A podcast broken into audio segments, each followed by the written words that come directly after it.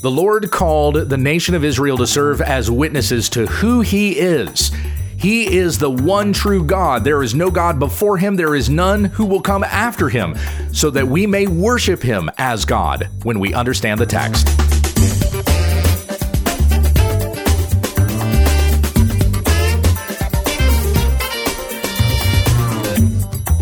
This is When We Understand the Text, teaching through a New Testament book on Monday, Tuesday, and Wednesday, an Old Testament book on Thursday, and a Q&A on Friday. With our Old Testament study today, here's Pastor Gabe. Thank you, Becky. In our study of the book of Isaiah, we are this week opening up our Bibles to chapter 43. Last week, we read about the servant of the Lord who will bring forth justice to the nations. This week, we read about how the Lord will redeem Israel to Himself. And I'll give you an outline of Isaiah 43 here in a moment. But let's begin by reading verses 1 through 7 out of the Legacy Standard Bible. Hear the word of the Lord. But now, thus says Yahweh, your Creator, O Jacob, and He who formed you, O Israel. Do not fear, for I have redeemed you. I have called you by name. You are mine. When you pass through the waters, I will be with you, and through the rivers, they will not overflow you. When you walk through the fire, you will not be scorched, nor will the flame burn you. For I am Yahweh your God, the Holy One of Israel, your Savior. I have given Egypt as your ransom, Ethiopia and Seba in your place, since you are precious in my sight, since you are honored and I love you. I will give other men in your place and other peoples in exchange for your life. Do not fear, for I am with you. I will bring your seed from the east and gather you from the west. I will say to the north, give them up, and to the south, do not hold them back. Bring my sons from afar and my daughters from the ends of the earth. Everyone who is called by my name and whom I have created for my glory, whom I have formed, even whom I have made. So that's the first 7 verses there where the Lord says that He will redeem Israel. And it's from this that we can also read and understand that God will redeem us as He shows His affection and love for Israel. So we can know God has the same affection for us through Christ our Savior, the servant, the chosen servant that was talked about in chapter 42. Through this servant, we are redeemed unto the Lord. Now, the way that this breaks down, we have this first address here by Yahweh to Israel that He will redeem them, a word of comfort, of love, and assurance to this people. Then He calls Israel to be witnesses to the work that Yahweh does, so that we may see through what God has done through Israel that He will do the same for us. And that's in that next section, verses 8 through 13. And then last of all, we have the reference to rivers in the wasteland, how God will bring forth good things even in those places that have been made a desert. And that's the latter portion of chapter 43, verses 14 to 28. So let's come back again to verses 1 through 7, where we begin, thus says Yahweh, your Creator, O Jacob, and He who formed you, O Israel. Jacob, Israel, of course, the parallelism here by saying that twice is just to call attention to this people. There's really not a difference between saying you, O Jacob, and you, O Israel, because Jacob was Israel. So it's a parallelism with the same thing repeated twice as saying like hail, hail, or hark, hark, something to that effect, where you're calling the people's attention that they might come and hear. The Lord says, do not fear, for I have redeemed you. I have called you by name.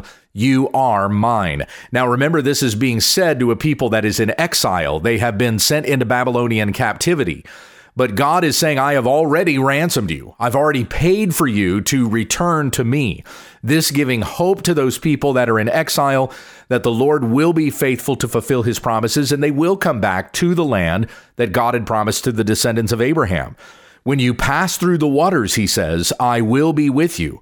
And through the rivers, they will not overflow you.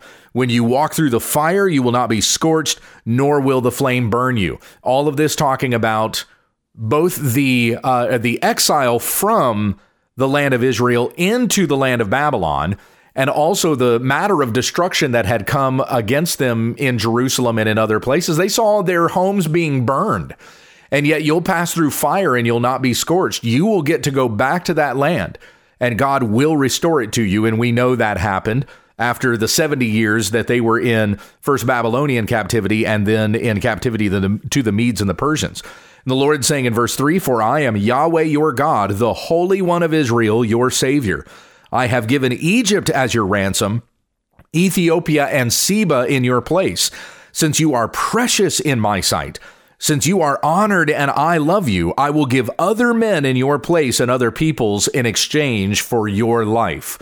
Now, what is being said here is rather challenging because those places still exist. There is still an Egypt and an Ethiopia on the earth, but those lands are not protected by God. His favor is not upon Egypt and Ethiopia. They had faced much worse calamity by the Assyrians and then by the Babylonians and then by the Greeks that Israel would not have to face. They were able to come back into the land and did not face further persecution by their enemies to the point that they were driven out of the land again. That did not happen to them. But with the Ethiopians and with the Egyptians, it did. Remember, there are foreshadowings here regarding Cyrus, who has not yet come to power because they've not yet come into the captivity of the Medes and the Persians. Cyrus is going to be the one that will ultimately say, "Hey, we're going to let you go back to your land, and I'm even going to supply for you the craftsmen that will help you rebuild your city and your walls and your temple." And so that is in view here with the promise of Cyrus that is going to lead them back into the land. No such promise was ever given to Egypt and Ethiopia. They were never taken into captivity and then restored to the land that belonged to them. Rather, God's anger was appeased through their destruction. It wasn't a total annihilation, but they were certainly destroyed more thoroughly than what happened to Israel, with Israel being allowed to go back and build their land and even eventually come into making a temple that was far greater than the one that they had had before. Of course, the temple that they first built, the second temple, was smaller than Solomon's temple, but eventually it was larger under Herod when you had the temple that was built in Herod's reign. So God is promising the people of Israel that they will see deliverance. God's wrath was appeased in that these other nations were given over to the Babylonians or later to the Greeks, but Israel would have that opportunity to come back into their place, and the Lord would sustain them. "Do not fear, for I'm with you." Verse 5, "I will bring your seed from the east and gather you from the west. I will say to the north, give them up, and to the south, do not hold them back. Bring my sons from afar and my daughters from the ends of the earth." And certainly Jews from everywhere came back into the land and occupied it once again in the decades that followed this particular prophecy. Now we see even in this prophecy a promise that God is going to bring his people from the north and the south and the east to the west. And we see that even now, his church, which is the true Israel, those who are in Christ, are his people. And we've come from all over the place, from everywhere in the world, north, south, east, and west, as Jesus said to the woman at the well in John chapter 4, that the place where people will worship God will no longer be in Jerusalem or here on this mountain, but they will worship the Father in spirit and in truth, for these are the worshipers that the Father is seeking to worship him. So in verse 7, "Everyone who is called by my name and whom I have created for my glory, whom I have formed, even whom I have made, will come and call upon the name of the Lord." And so that's how we see even in the promises that are given to Israel in this chapter, how we might understand the same promises that are given to us. Whoever calls on the name of the Lord will be saved. A promise that's repeated again in Romans chapter 10. We continue on in the next section where God caused Israel to be witnesses to these promises that he has made. Beginning in verse 8, "Bring out the people who are blind, even though they have eyes, and the deaf, even though they have ears." This goes back to the word that God gave to Isaiah back in chapter 6, where he said that you will tell this people to repent. But even though you say it, though having eyes, they will not see, and though having ears, they will not hear.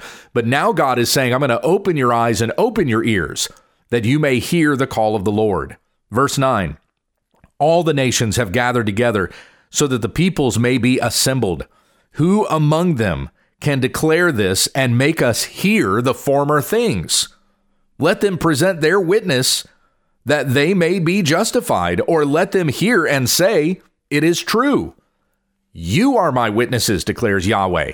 So there's not an assembly of people in the earth. At this time, in this context in which the Lord is speaking to Israel, there's not an assembly in the earth that is coming forth and saying, oh, hey, I understand what it is that he's saying. It is only by the blessing of God that our ears be unstopped and our eyes be open, that we may be able to hear and see what God has shown to us. You cannot know God's word if not for the Holy Spirit that he has given to you. As said back in 1 Corinthians chapter 2, verse 14, the naturally minded man can't understand spiritual things, for they are spiritually discerned. But we have been given the Spirit of God that we may know the mind of God. It is only through his Spirit that inhabits us that we can even understand this word that is being spoken. And so Israel serves as a witness to this. Israel was blind. They were deaf. They could not see. They could not understand. But through their witness, we see it is God who opens the eyes and unstops the ears.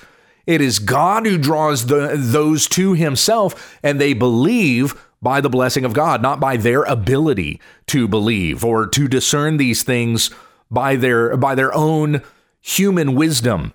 You are my witnesses, declares Yahweh, verse 10 again, and my servant whom I have chosen, so that you may know and believe me and understand that I am he. Before me there was no God formed, and there will be none after me. I, even I, am Yahweh, and there is no Savior besides me. It is I who have declared and saved and caused it to be heard, and there was no strange God among you. So you are my witnesses, declares Yahweh, and I am God. Even from eternity, I am he, and there is none who can deliver out of my hand. I act, and who can reverse it? So because of what God has done with Israel, the way that he has dealt with Israel, we can understand these truths about God. And hence why God says, you're my witnesses, because of how God has dealt with Israel, that all may see and know the character of God, know his eternality, knowing, as it says in Romans 1:20, his eternal power and divine nature, which have clearly been perceived in all that has been made, so that man is without excuse. Through Israel, we are able to see the character of God, through the way that he had called Israel to himself and what he did with Israel, ultimately fulfilling a promise that he made to Israel by bringing the Savior. And so by faith in the Savior, we have all become people of God. All of this through the testimony that was given through Israel. It is from the Israelites that we have the Old Testament scriptures. As the Apostle Paul said in, I think it was Romans 3, what benefit is there of being a Jew? Much in every way, for it was to the Jews were given the oracles of God. We even have the Old Testament scriptures because God gave them to Jewish prophets and eventually commissioning his Jewish apostles that would go out into the world spreading the gospel. So it is Israel that serves as witnesses to these things, that we may know these great things about God, so that you may know and believe me and understand that I am he. Before me, there was no God formed. Right there, Mormonism is a lie. Before me, God says, there was no God formed, and there will be none after me. There is only Yahweh. There is only our one true God, three persons, Father, Son, and Holy Spirit, in the one triune God. And that is it. There are no gods before. There will be no gods after. So every polytheistic religion is a lie. Mormonism is a lie. Mormonism, which claims there were gods before the Father and there are gods that will come after, because they teach you can become your own God with your own planet and populate it, just as they say Heavenly Father and Heavenly Mother have done through their celestial sexual relations. No such thing is ever going to happen. It is not true. It is a complete lie.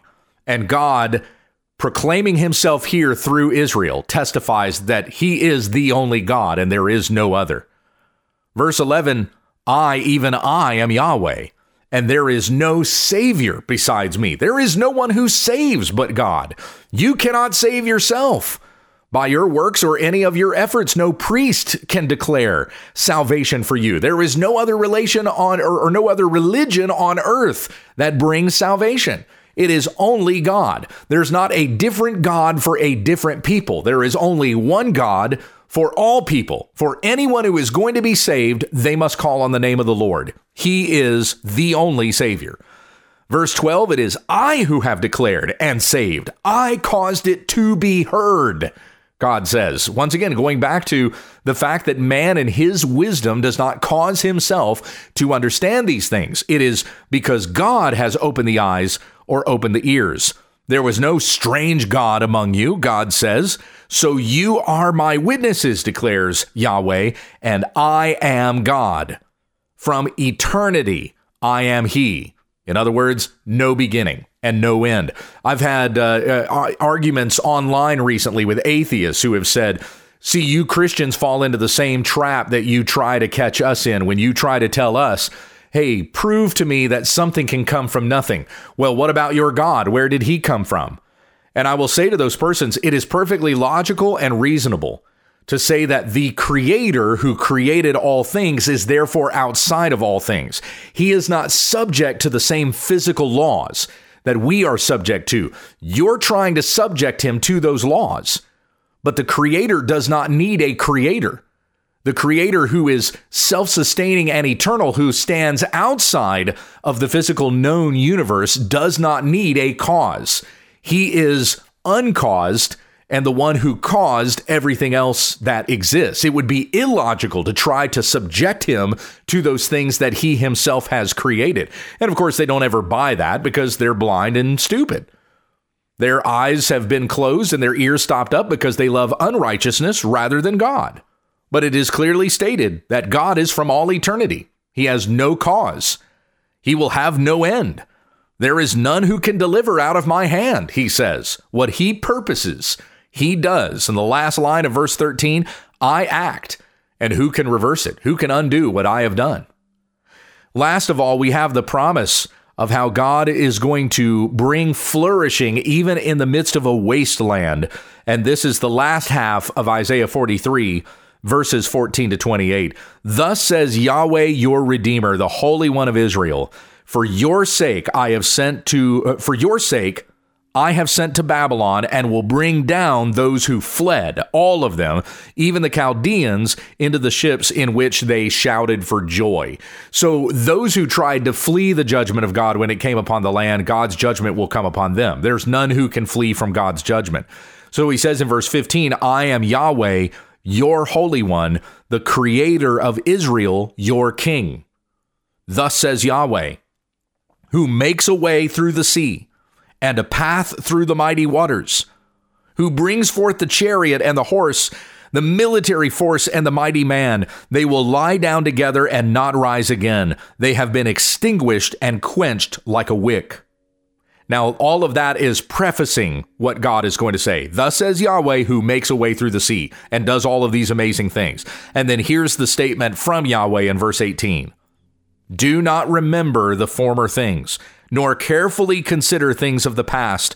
Behold, I will do something new. Now it will spring forth. Will you not know it? I will even make a roadway in the wilderness, rivers in the wasteland. The beasts of the field will glorify me, the jackals and the ostriches, because I have given waters in the wilderness and rivers in the wasteland to give drink to my chosen people. The people whom I formed for myself will recount my praise. So you see what it is that God is saying here? Even those places that He has brought low, that He has made a desolation, which is read earlier in Isaiah, He will cause them to flourish again. And He will bring blessing even out of the wilderness. And so this is a prophecy concerning Christ, for it was Jesus who came out of the wilderness. He wandered in the wilderness for 40 days when He was being tempted by Satan, but He comes out and begins His ministry after those 40 days of fasting and praying in the wilderness. God literally bringing blessing out of the wilderness, for it is through Christ that we are redeemed. We are forgiven our sins. We are given everlasting life with God. He is the one who has the power to make the land of desolation, to make it so barren that it is nothing but a haunt for jackals. And he is the one who is able to give it life again, not a place of haunt, but a place of life.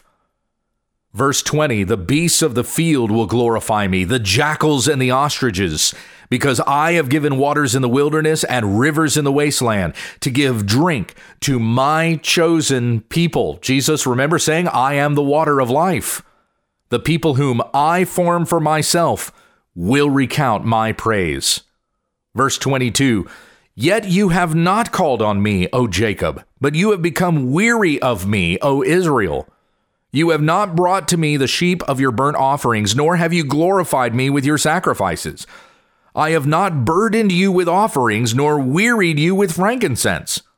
You have not bought me sweet cane with money, nor have you satisfied me with the fat of your sacrifices. Rather, you have burdened me with your sins. You have wearied me with your iniquities. I, even I, am the one who wipes out your transgressions for my own sake, and I will not remember your sins. Bring me to remembrance. Let us enter into judgment together. Recount your cause, that you may be proved right. Your first father sinned, and your spokesmen have transgressed against me. So I will profane the princes of the sanctuary, and I will give Jacob to be devoted to destruction, and Israel to revilement. So that reference to your first father, that's a reference to Adam. Your first father sinned, and your spokesmen have transgressed against me. But notice that we have this statement, this declaration through Isaiah 43, that God is going to deliver. He is going to restore Israel, and do so for the sake of his name. Verse 25 again, I am the one who wipes out your transgressions for my own sake, and I will not remember your sins. But for the time being, you are going through this punishment because of your transgressions against me, because you have wearied me with your words and have offered up sacrifices to false gods rather than to the true God. So he devotes Jacob to destruction and Israel to revilement. It won't be permanent, but for now, this is a taste of the punishment that they deserve. They don't get the full annihilation that they deserve, but they will certainly feel the consequences of their disobedience against God when they are exiled into Babylon and to the Medes and to the Persians. But once again, it's through Israel that we have a witness to the goodness and kindness of God. When we turn to the Lord, when we put our faith and trust in the Lord Jesus Christ for the forgiveness of our sins, he wipes out our transgressions, and he does so for his name's sake, as said in 1 John 2:12. I'm writing to you, little children, because your sins are forgiven for his name's sake. And as I'm fond of quoting from Psalm 23, he leads me in paths of righteousness for his name's sake. It is the Lord who does this, and he does it for his glory. As he said to Moses, I will have mercy on whom I have mercy, and I will have compassion on whom I have compassion. My friends, if you are a believer in the Lord Jesus Christ, it is because God has had mercy on you. He wipes out your transgressions through the sacrifice of Jesus for his name's sake, and he will not remember your sins. Praise him, for he alone is worthy of our worship. Heavenly Father, as we bring this to a close, I pray that it serves as a strong reminder to us of just how awesome you are, and that we know there is no other God by whom we can be saved. It is only you who has provided provided a sacrifice to appease the anger that you have against the sin of mankind. And that sacrifice is in your Son, Jesus Christ. All who believe in him, our sins are forgiven, and we have everlasting life with God. May we be a witness to others, that they may know through our testimony that Jesus Christ forgives sins and gives eternal life, so that others may come to know and believe. You are God. You are in control of our every situation and circumstance. You have done it. Who can turn it back? So may we honor you and worship you as sovereign and holy. You are our King. In Jesus' name, we declare these things. Amen. This has been When We Understand the Text with Pastor Gabriel Hughes. For all of our podcasts, episodes, videos, books, and more, visit our website at www.utt.com. If you'd like to submit a question to this broadcast, or just send us a comment, email whenweunderstandthetext@gmail.com. And let your friends know about our ministry. Join us again tomorrow as we grow together in the study of God's Word, When We Understand the Text.